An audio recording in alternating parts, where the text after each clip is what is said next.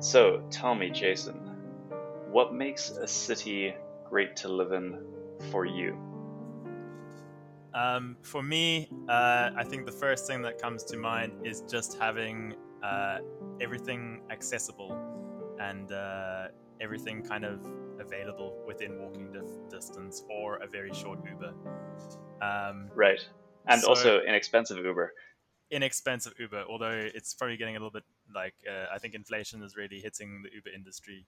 Like I've noticed that it's a little bit uh, more expensive to get around, but I like having um, so something that's always been very top of mind in choosing a place to live is that my commute has to be as short as possible. Um, one of the be- best times of my life was living like two minutes walk from my work and that meant that uh, I was able to interact with the city. Um, so I was able to go to you know bars, go to like uh, meetups, uh, have access to all of these different uh, opportunities to interact with other people. Um, but also, you when you go to work, you don't have to do this like long commute, and you Mm. uh, you basically get to experience the city, and you're not spending hours just going backwards and forwards to your home. So research actually shows that uh, the distance of your commute is directly proportional to the um, rates of depression in that area, which I think is fairly fascinating. And I and I get it. Is that when you're on that commute, when you're traveling, especially in traffic, in a car, um, you know, first thing in the morning, last thing in the afternoon, it's a stressful experience. And if you're doing that for you know 45 minutes to an hour each day, that's you know a 10% of your entire day that you're spending in a in a state of like heightened stress and awareness? Is that you know sure you can have chill drives if you're if you live somewhere somewhere nice but most of the time you're driving into the city you're stuck in traffic there's taxis there's you know the smell of exhaust there's the honking of horns and that's a that's a pretty high stress situation. I think your body over the, that entire duration is just releasing so much cortisol that um, of course it's going to fuck with you Exactly. So for for me, it um, I used I used to uh, well, I come from Somerset West, which is about thirty minutes outside of Cape Town. And uh, what really cinched it for me is a couple of times I decided that it would be a good idea to stay in, in Somerset West and go to an exam uh, that I had at university on on a Monday or Tuesday morning. Um, so I would. Uh, so there was either two ways that this would go if I got up too late, I would have to sit in that traffic, and uh, so my car wasn't. I mean, it, there were my car was pretty reliable, but there were times throughout the, that car's lifetime that the battery wasn't the greatest. So sometimes it would cut out uh, if you weren't driving it. So you can imagine like driving through the traffic, you're going towards an exam or some sort of class that you have in the morning, and there's this add addition of the fact that your car might break down while you're on the N2 between uh, like you know Baden Powell and uh, the airport, which is like yeah for most people who- who don't live in Cape Town, that's a pretty dodgy area to break down. oh it's So- awful So to avoid that, what you would do is you would get up a few hours earlier, like 4 a.m. You would drive into the city, drive into wherever my exam was, and then I would sit there and I would have like a power nap or I'd like revise in my car inside the parking lot, just so that I wouldn't have to, so I wouldn't be late for um, my class, but I also wouldn't have to sit in traffic. And for work, I also did that a couple of times when I first uh, started my job in, in the city. So- yeah so so one one question with that is um, so you've got that stress of trying to get to the place that you're you're going to on time right um, and so you're you're getting there like really early uh, do you think that that affected your ability to actually revise as well So getting there early meant that you, I mean, if I, I wasn't very good with like getting good night's sleep and all of that. I was still in this mentality that I was like a, a night person. So I just put it down to that, that I'm not good at mornings, but it did, um, it did give me a little bit less anxiety because it's like, okay, I, at least I'm here. Uh, and a, a lot of my, you know, when I'm trying to get somewhere on time, I prefer to get there on time a little bit early and then just chill around the area. Um, and that kind of alleviated a bit of that stress for sure. Um, but again, if I was sleep deprived or a little bit tired because I woke up, you know, there's there may be a mm. canceling effect to that too.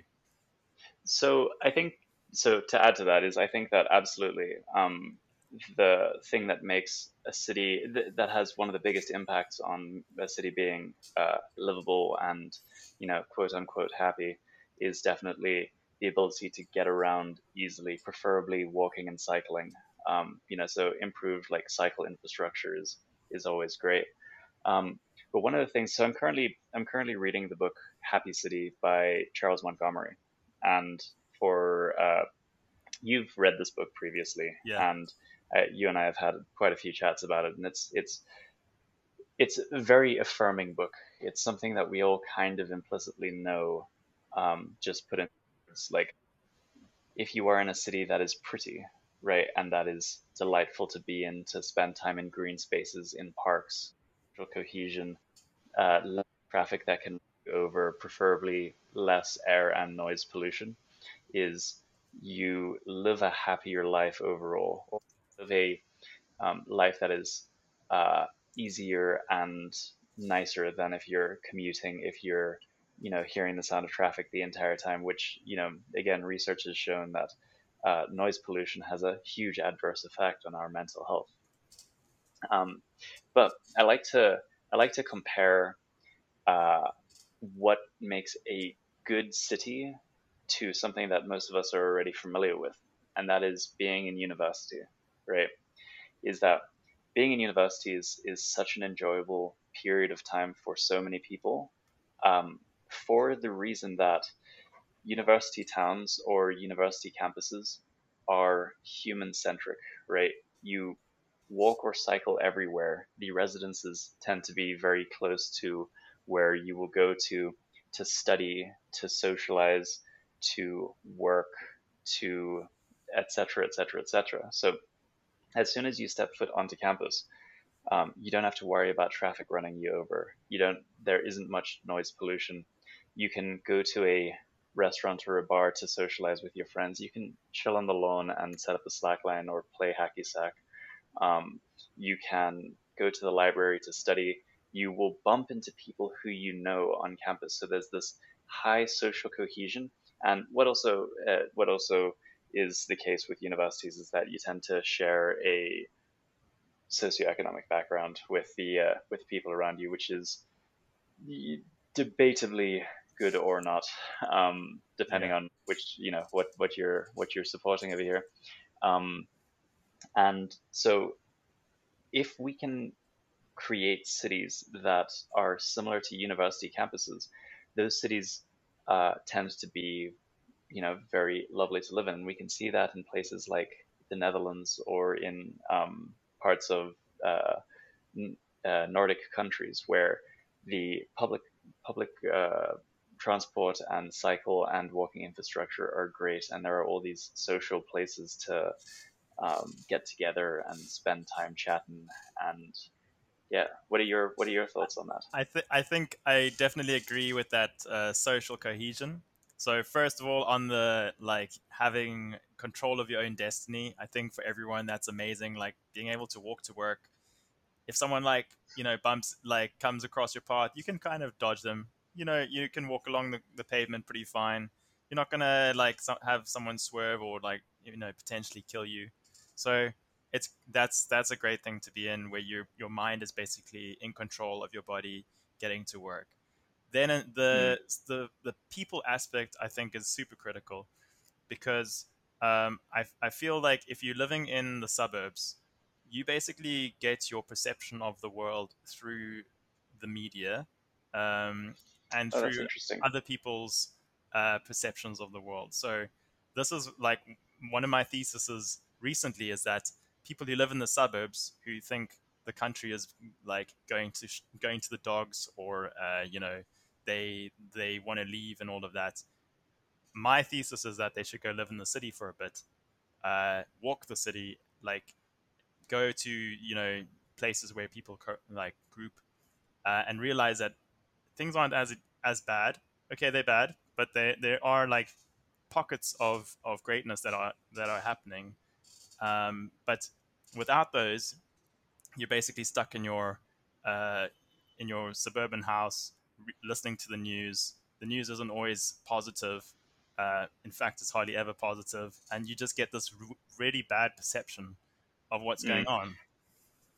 So it also depends what uh, what city you're talking about. Is that Cape Town has got like a really nice walking center. You know, you can Yeah. you can walk around the city center. You can walk through uh, Greenpoint, Sea Point. Um, Woodstock is technically also walkable, and there is a bit of social cohesion over there between the people who live there. Um, but it does get a bit dangerous. Um, Yeah. Maybe as as, wh- as I think the the thing is also uh, being uh, male is also uh, a little bit easier for us. I, I don't know if if girls have or anyone else has the same uh, kind of sense of security. Like I, I can Yeah. imagine it not being the same. Um, Yeah, but I I. I do I do agree. Um, So I recently spent time in um, in Chicago, and Chicago has got a lot of you know very interesting things about it, but it is very much a car centric city, right? And a lot of American cities are very very car centric, um, which means that you are essentially just like living in an extended suburb. Um, Chicago is also referred to as just like the city of neighborhoods, right? Mm. And so sprawl sucks because you don't necessarily know the people who you live around, um, and you go from your car into your house, and then from your house into Mm. your car, and you drive through to your place of work or uh, whatever. And I think that Johannesburg has that has that same issue. Um, since I've been here in the states, uh, and I'm coming home soon, but uh, since I've been here in the states, I've been spending a lot of time in these little uh, these little towns up in the Rocky Mountains, Mm. and they've got all of these aspects that make um, cohesive living good. Right, a very walkable town. You can walk from one end to the other, you know, over half an hour. Uh, there are lots of green places and parks. Like I've spent so much time just like finding a tree in a park and just reading under it for a while. And other people who I know in the town will just like happen to walk past you in the park and then come and have a chat with you. Someone will set up a slack line. And um, just last week, uh, I had met some people in, in Salida uh, who I was staying with. And we went to the park to eat a sandwich. And another another friend who we hadn't seen in a few weeks just came wandering along and came and joined us. And then uh, someone who we played D and D with, uh, a an artist. He was uh, he was chatting with another group of friends down in the corner, and so these groups combined, and we're all just sitting in this riverside park having an absolutely lovely accidental afternoon. And I think that that is that is so fundamental to um, to a again quote unquote happy place to live. I, Mm. I don't necessarily like the term happy, um, but just like an ideal place to live Mm. is that there there is this social cohesion through architectural and urban design. Yeah, so that's the kind of stuff that like gets me jonesing a bit. Is like the uh, the architectural part. Like I've I've always had like this fascination with architecture, and for me, like city design is such an interesting kind of uh, you know thing to do for your life. Is you kind of work out how big a, a certain courtyard needs to be to make it the perfect size to have enough social interaction, but also have uh, places where people can go and like be themselves and you know have these smaller gatherings. Uh, it's really like such a fascinating kind of career, um, and I really like that the I mean that specific book. I mean, it must be amazing to be in America to be able to actually like see firsthand like that happening. And I think that was for me. I went to um, Texas. I went to Dallas, which I feel is sprawl, and then I went to uh, Seattle, which I would say is probably not, but I mean, I didn't go too much into the suburbs there. Uh, so it's kind of, you can see it in reality that there's, you know, this design around cars. Um, but it's also, it, it's not just the city. Um, I do believe there is a sense of, uh, a sense of place. Uh, I think with Cape Town, it's great because you've got that big old mountain that's like just right ripe for climbing. Uh, or for it's you so accessible hiking, as well. and so accessible. I think some of the cities, maybe Johannesburg, where they maybe don't have so much green space or they don't have like much of that activity, you kind of have to make up for it in other other ways. Um, but I Mm. really, for, from a Cape Town point of view, is you've got the, I mean, the architecture is all right. We've got a few new buildings. We've got pretty walkable streets, I'd say. Um, but being able to have that access to nature is also super important. Whether it's driving outside the city to get to that nature or whether it's in the city, that is like critical, I think. Yeah. So, uh, as you know, I was I was also recently in New York, and New York is very like walk centric, right? Uh, you walk, you take the subways, you hop on your bicycle, and sure, there there is a lot of traffic on the streets, but um, it kind of feels that uh, pedestrians were very much catered to. Um, and the green space for them is, you know, Central Park, which is Mm. massive. I, I didn't I didn't realize just how big it was. Yeah. But But that's also Um, because of necessity, right? It's the same in London. Like they've got such a high density of people. Like you, you, you, li- you literally can't have cars in there. Like it, it would just Yeah. be a nightmare. So uh, I was recently in in Boulder, Colorado. Um, so Boulder and Denver are half an hour, forty five minutes away from one another, um, and both of the both of these are uh, cities. So Denver's bigger than Boulder, um, and they have large sidewalks. They have a lot of like pedestrian and cycle accommodation.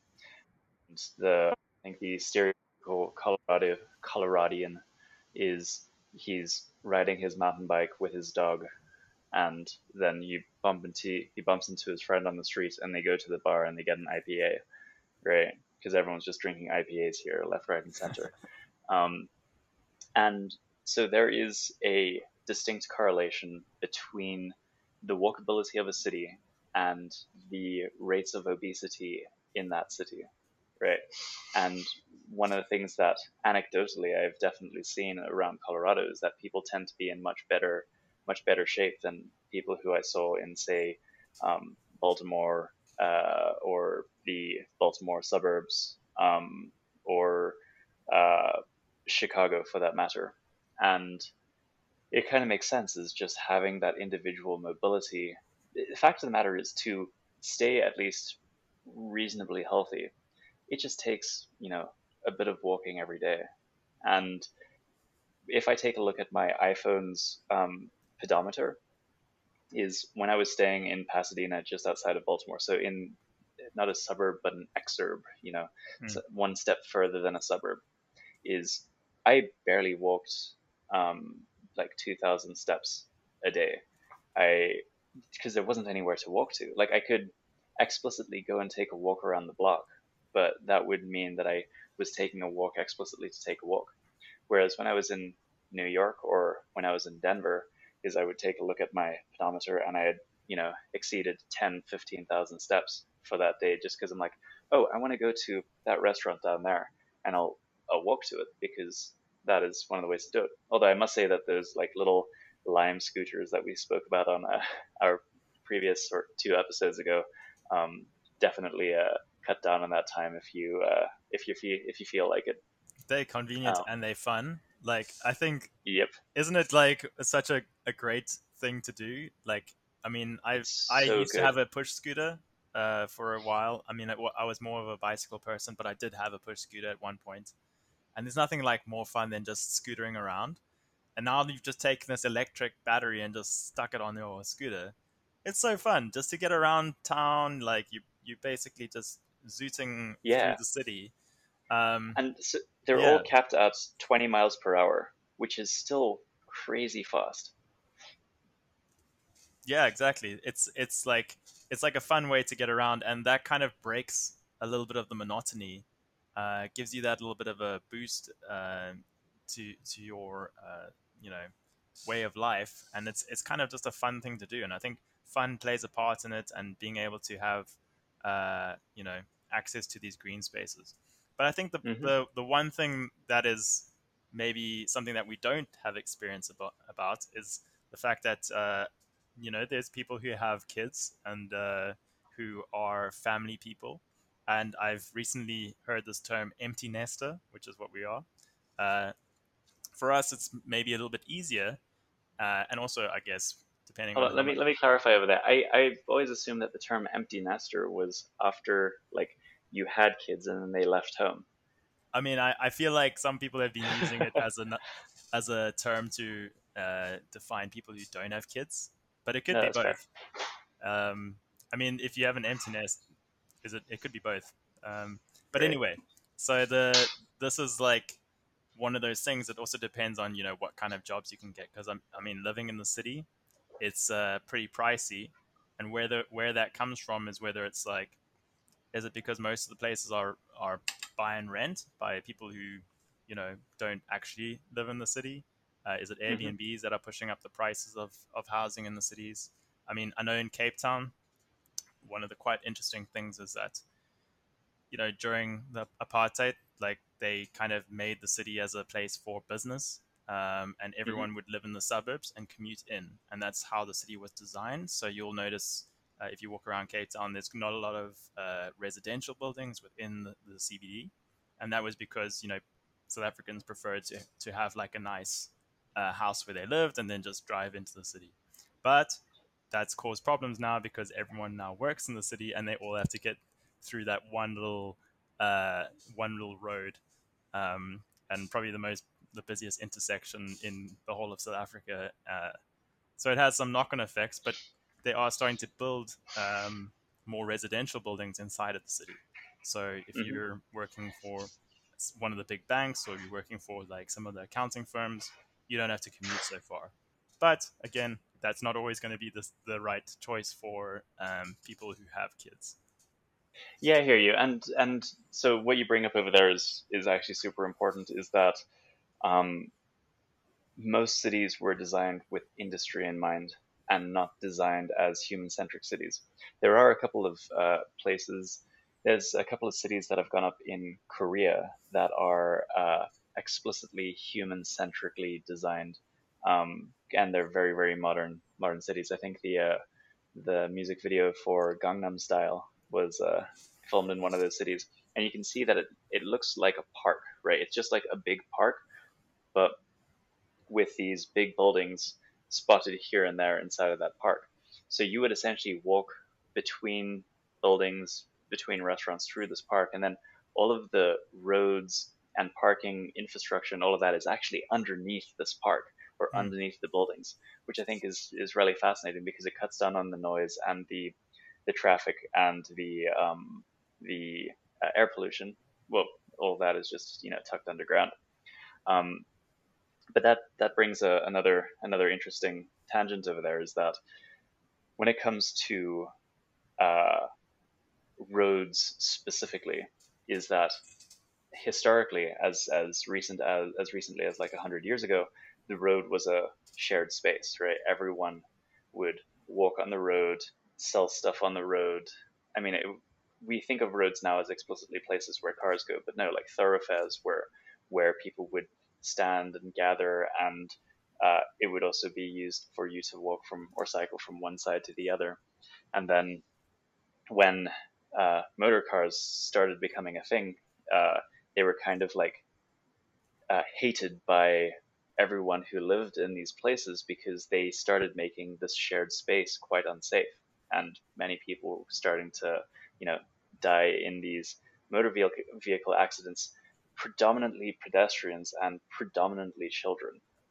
Um, and so that's when uh, there was this big push towards have making sure that you know all people stay on the sidewalks and all cars are on the road and then at specific points, people then have permission to use the, the roads in terms of like crosswalks or stuff like that. Um, and that's where the uh, the term jaywalker was uh, was actually coined. Is that it was it's it's a derogatory term, a jay, and um, that was you know hmm. essentially like put into official legislation to kind of shame people from walking in the street.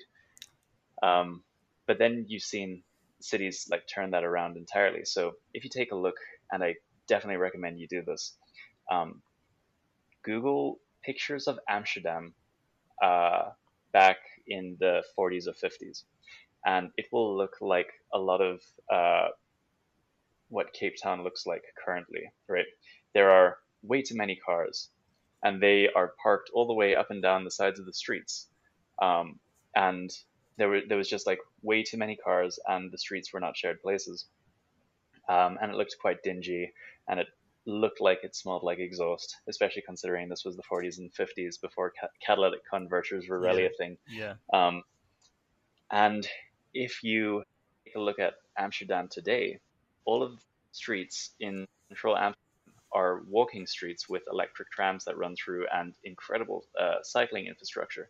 And it is an absolute pleasure to be in there.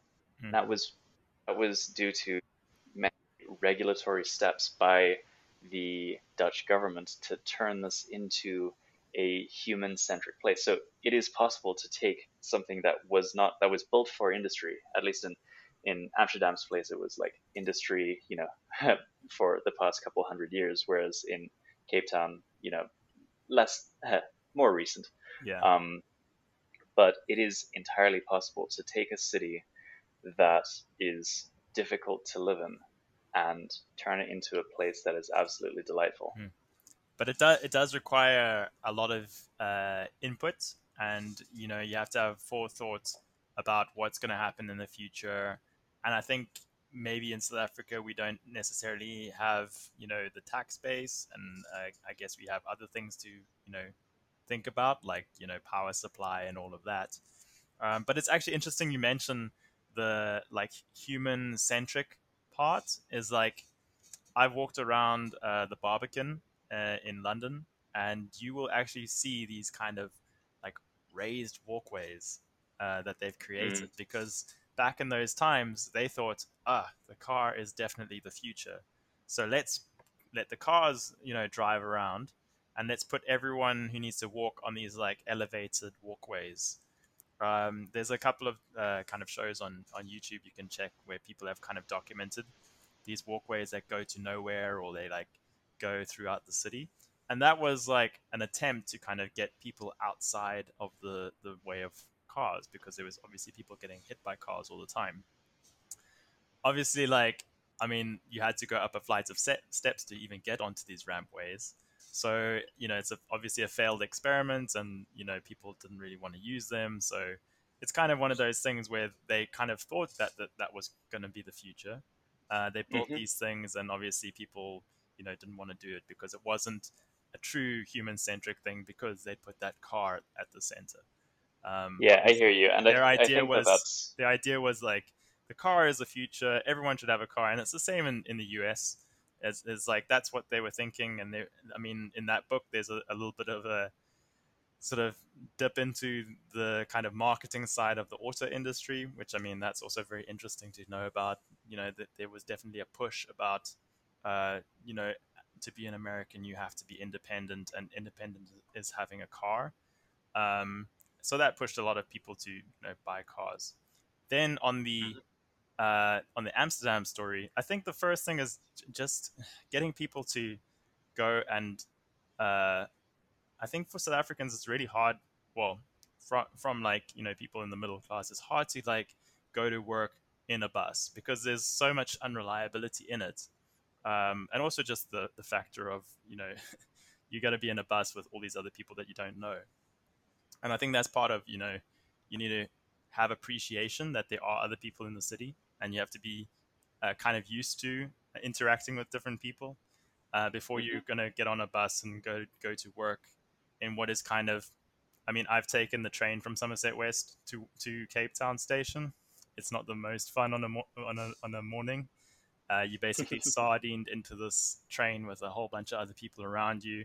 Everyone's kind of coughing and sweating on you and it's it's not a great experience So, if we were to make some ideal upgrades to, to Cape Town, now keep in mind that Cape Town is a city where the vast majority of its wealth comes from the tourism industry.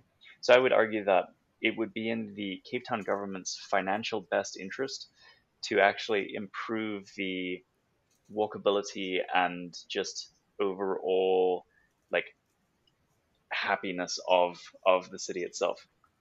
And uh, I would arguably say that Cape Town is the perfect city for a tourist to visit if it weren't for crime and personal safety. Is that that is the one issue that we do have. We've got you know incredible access to nature and um, the city is a lot of fun, but we do also have a fairly high crime rate due to you know multiple factors, uh, income inequality, um, et cetera, et cetera. So here are my my proposed upgrades to to Cape Town. Well, for, firstly, before you go into that, I just want to yeah. uh, say that it's it's also um, there's this difference between who's developing the project, and I think it's also important that while Cape, I think Cape Town uh, I'm sure they do have a regional planning division or you know a city planning office. They should be thinking about these things that are expressed in books like Happy City, and, and I'm sure there are people who are doing that because the, a lot of the buildings are private buildings. Like if you think of the, the, the waterfront, there's this private element of like this is a business.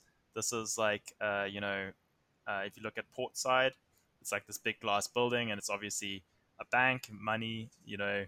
But that that building, if you go to street level, I mean, it's not the greatest kind of footprints on the ground. So, how do you like enforce a certain way of building your city where you know most of the money is actually just private people and they probably have their influences? Um, I know Harbor Arch, which is pretty similar to Melrose Arch in Johannesburg, uh, is is being built at the moment, just uh, within the foreshore area and I've heard some stories that you know it, it maybe isn't going to be as human centric. Maybe once you're in Harbor Arch, it'll be very human centric. Would you be able to connect to other parts of the city very easily, or would you have to get into your car and then drive to the waterfront, and then you walk around the waterfront, and you know you get you get into kind of this like bigger version of of commuting between different uh, you know buildings. Well, so so I, I I share I share some worries about that developments happening at the moment. Um, but I think the waterfront is actually a very good example of something that is quite human centric and walkable. Right, you've got those drawbridges. Um, you can walk between different areas. You can walk from like the Zeitz through to uh, the V&A Wharf. Um, you can walk along the canals, which are all like completely, you know, walkable only. There aren't even, you know, there aren't any roads. Mm. Um, and I think that's absolutely delightful. And when we talk about like what power the, the government has, or you know the muni- municipal government uh, has over the design of a city, is that they might not necessarily be able to influence um, the way that businesses build their buildings. Or I mean, they could, but uh, what they can certainly do is they can they can change the infrastructure that surrounds it. Mm. So we've got we've got a couple of streets in Cape Town that make up the sort of like entertainment and nightlife uh, section of the city, and that's like Bree Street, Loop Street, Long Street, and these streets are generally like pumping with people, especially in the evenings. Uh, yeah, and Kloof Street. I mean, that's just that's just an extension of Long Street. Let's be completely yeah. honest. but it, it's it's definitely coming up. It's coming up in the times. You know, like uh, I used to walk past and down that street pretty much every day at my previous job, um, and it's definitely you know growing a lot. Um, yeah, absolutely, on, absolutely. Um, but yeah, so so with those three streets, is I would I would be a very firm proponent to turn all of those into purely walk and cycle only streets. Maybe with an electric tram that runs from the base of Long Street up to the top of Kloof Street and back down again in a, a vernacular um, uh, fashion, right? And then have a parking structure at the bottom and at, uh, at the bottom of Long Street. So if you work at a business in Long Street and you do commute into the city, you can park in that parking structure, and then you walk through those city streets and or you know hop on the, uh, the tram, and then this turns this area into a very very concentric area. Um, but it also means that uh, there would be an increase in sort of public awareness and safety infrastructure. And currently, we're doing a pretty alright job over there. Is um, it's still not entirely safe, but the uh, Cape Town City Improvement District does have, you know, um, people stationed every couple of blocks yeah. to they you know, make sure got, that got eyes on the problem. Um, Yeah. But I, I, I really like that idea of the parking structure because I think that's, if I'm not mistaken, Amsterdam has a similar kind of setup. Is that they have this big uh, parking center, everyone can park there, and then they've got good like uh, you know transit system from that parking center to within the city, um, and that's that's good. But then it relies on having you know good like public infrastructure, and then again, it's also like you know who's going to pay for that, um, and I think also it came to my mind as you were you were saying it. But I think the thing is like the waterfront is a little bit different because it is built as a tourist. it's spot private. Yeah. it's a private it's private done well because they want tourists but uh, like a, a an accounting firm or or you know like a bank or some of these bigger institutions i mean they they kind of catering to you know people with cars who come from the from the suburbs right Sort of. So that's why I prefaced it with the whole, um, you know, it, it, it may be in the municipal government's financial interest because, again, we are a we are tourist centric city, right? Mm. And by making the tourist that that touristy area or that area, entertainment area, a lovely place to be, it will mean that more people spend time in these restaurants and cafes and spending money inside of our city is essentially what makes our city Mm. uh, you know more wealthy and gives us more money to do Mm. more improvements i mean like every time someone buys a coffee there's 15% vat on that right so if we can get like every tourist to buy one more coffee right maybe that should just be the slogan you know one more coffee for one every more tourist coffee but but one of the things that i would really like to see is uh you know a lot more plazas and a lot more um Mm, like dining outside. I, I, I've kind of noticed it a little bit. You know, in Cape Town, in the city, there's very few places that you can sit outside, um, or or maybe you're sitting, like uh, you know, maybe you're sitting just you know on a balcony, but you're not really sitting outside on on like a, a plaza or something. And I think and there's And Mozart on Church, which is one of them. Um, Yeah. And and there's a few others that, that are quite nice to sit in. But that's like such a nice place because you, you know you get people walking past, right? Uh, Yeah. You've got that that that probability that someone will you'll bump into someone that you know. You'll see other people. Maybe you'll see the same regulars who are at that same uh, that same place. Uh, you get this kind of sense of like everyone's you know there. And i do get Mhm. that from cape town actually. There's a couple of characters.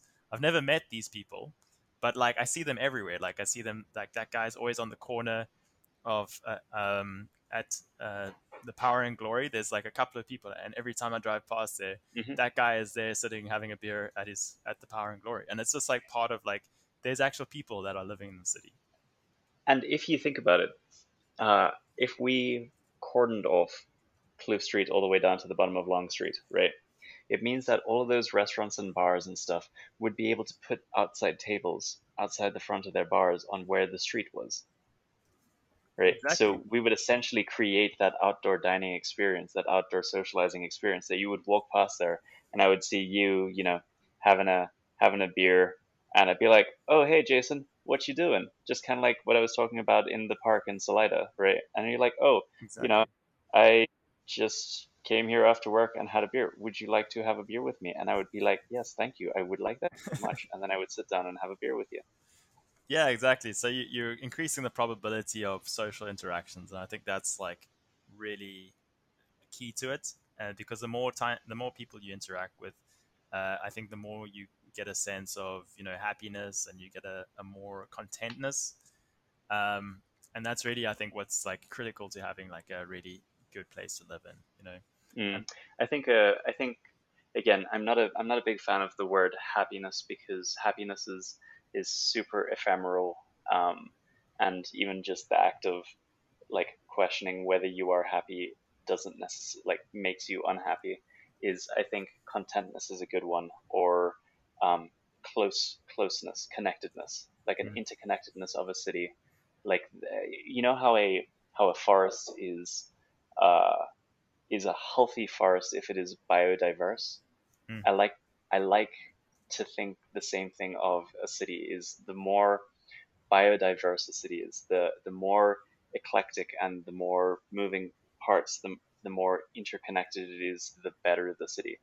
And unfortunately, we we do also see like extraordinarily modern cities like Dubai, where they had the ability to they had a lot of money very very quickly, and they're like, okay, we're to plan out this city. Um, and so they said, okay, here's the financial district, here's internet city, where like all the tech companies are. Here is the shopping district. Here is the this district, and that's actually a very unideal way to live. Is that like, oh, I want like, ideally, you want to be able to walk from your house to a grocery store, right? Maybe grab coffee along the way. Mm. Um, maybe bump in, bump into you know your next door neighbor. Um, but in Dubai, it's like there's none of that. Is you you're in a apartment structure. You go down to the bottom, and if you don't have a car, you hop on the the train that just runs to the specific part of town that you would want to be in, and then you you go and you do that over there. Whereas like an organically grown city with a couple of you know stiff regulations around specifically motor vehicles, I think would be a lovely place to live. I 100% agree. Um, I think it's just you know nice to uh, you know have have people around, and I've also been reading a lot about like startup uh, communities, and that plays into that. You know, one of the pillars of a start a good startup city is that sense of place, and also having access to being to those impromptu interactions. Because you never know who you're going to meet at you know uh, an event and that might spark a conversation and that might spark an idea and then suddenly you're building a, a company or a startup or you know mm. um, I, am sure in boulder you'll you'll read a lot about it because i think boulder in uh, i'm reading a book called startup communities and boulder is one of those idealistic places that made it to be kind of a startup city. Boulder has been rated as the best city to live in in the united states. That's amazing no wonder you're staying there so long. See why.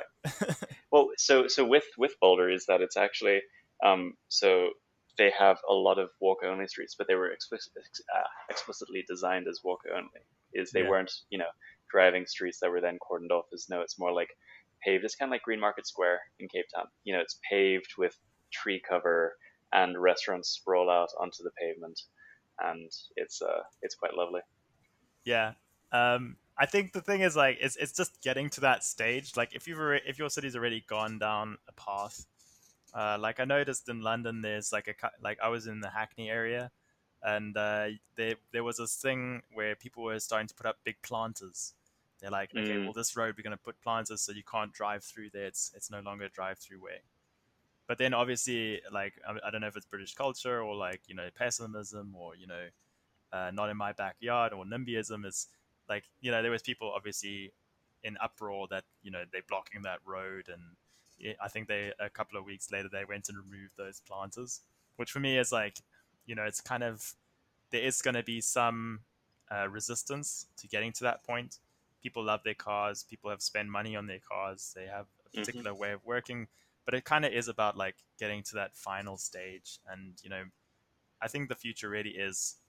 I mean, you're either going to live in a really big city or you're going to live in the middle of the woods and you're going to be self-sufficient, right? You're going to yeah, have to yeah. get, get along with the people around you, or else you're not going to have a very a very uh, enjoyable time. So to to kind of close off this mm. uh, this podcast, I would like to give a like a big shout out to a organization in Cape Town, which people should definitely go and check out and, and contribute to. It's called Open Streets, and they are essentially at the forefront of trying to push legislation to create more cycle infrastructure, cordon off specific streets specifically for human. We also hold a couple of open streets festivals every year where the entirety of like Bree Street will be cordoned off for two days or, or a day, and there will just be like restaurants and performances and like sun-kissed salsa on the street. So definitely go and take a look at rollerblading and and rollerblading, and scootering, and you can go yeah. down that road and not have to worry about getting knocked down by some guy in a in a big truck. Uh, and that's something yeah. we can all look forward to, right? That is something we can all look forward to.